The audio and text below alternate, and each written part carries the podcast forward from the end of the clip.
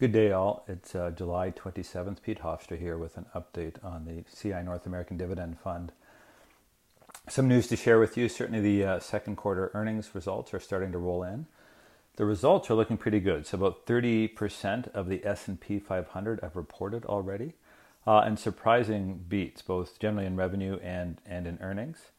Uh, but pretty muted response from the market. And so, of course, as as we've been talking, that you know everyone's looking ahead and saying how how long are we living in this uh, COVID world before we can sort of get back to so-called normal function? So it really is all about the guidance. Keep in mind, April was probably the worst month from an economic impact of the global lockdown.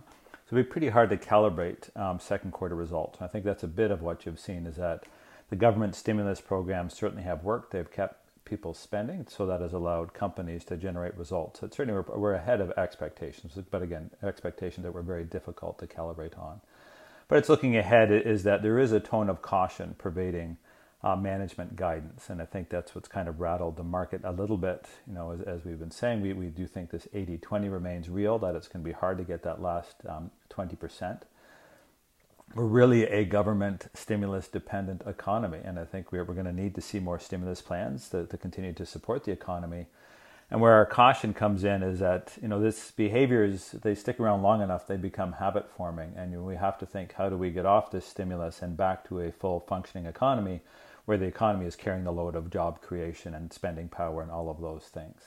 Uh, and that's obviously a next year issue, but one that you know is we have to be careful about what's priced in today as we think that through. And that's again our tone of, of caution there.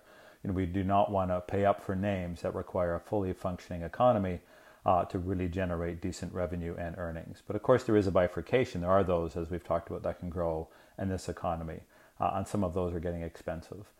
The final thing, maybe to, to make a note of, is um, the interest rate implication of the debt levels that are being generated to run these stimulus programs. Really, and you're seeing the Bank of Canada talk about this, that we are going to have low interest rates for a very prolonged period of time.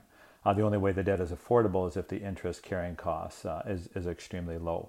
And so that has significant implications for stock market valuation. So something too we have to remain very sensitive to.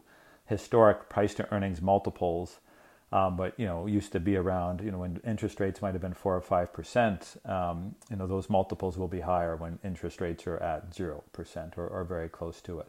So those are some of the things that we need to think about. But it also implies a low growth world where growth will really get a premium. So it, there is there is some recalibration that needs to happen. Uh, again, all of that just creating, you know, there's there's a lot of uncertainty out there, and we need to manage through that. And we're seeing a spike in, in caseloads. I mean, obviously, we, the U.S. continues to really struggle, uh, and and Donald Trump is going to do what he can in the administration as we get. I think it's 100 days, maybe just under 100 days now till the U.S. election. So certainly the rhetoric is, is going to ramp up as, as well as specific programs to try to keep the economy afloat uh, as that would give them the best chance at a second term. So lots to continue to, to monitor. Again, we'll stay on our toes. That cautious overlay, uh, and uh, hope these updates are, are useful. And we'll check in with you again in a couple of weeks. Thanks all. Take care. This podcast is provided as a general source of information and should not be considered personal, legal, accounting, tax, or investment advice, or construed as an endorsement or recommendation of any entity or security discussed. Investors should seek the advice of professionals prior to implementing any changes to their investment. Certain statements in this podcast are forward looking that are predictive in nature, depend upon, or refer to future events or conditions. Forward looking statements are subject to risks, uncertainties, and assumptions that could cause actual results to differ materially from those set forth. Although the forward looking statements contained herein are based upon what CI Global Asset Management and the portfolio manager believe to be reasonable assumptions, neither CI Global Asset Management nor the portfolio manager can assure that actual results will be consistent with these forward looking statements. Certain statements contained in this podcast are based in whole or in part on information provided by third parties, and CI Global Asset Management has taken reasonable steps to ensure their accuracy. Market conditions may change, which may impact the information contained in this podcast.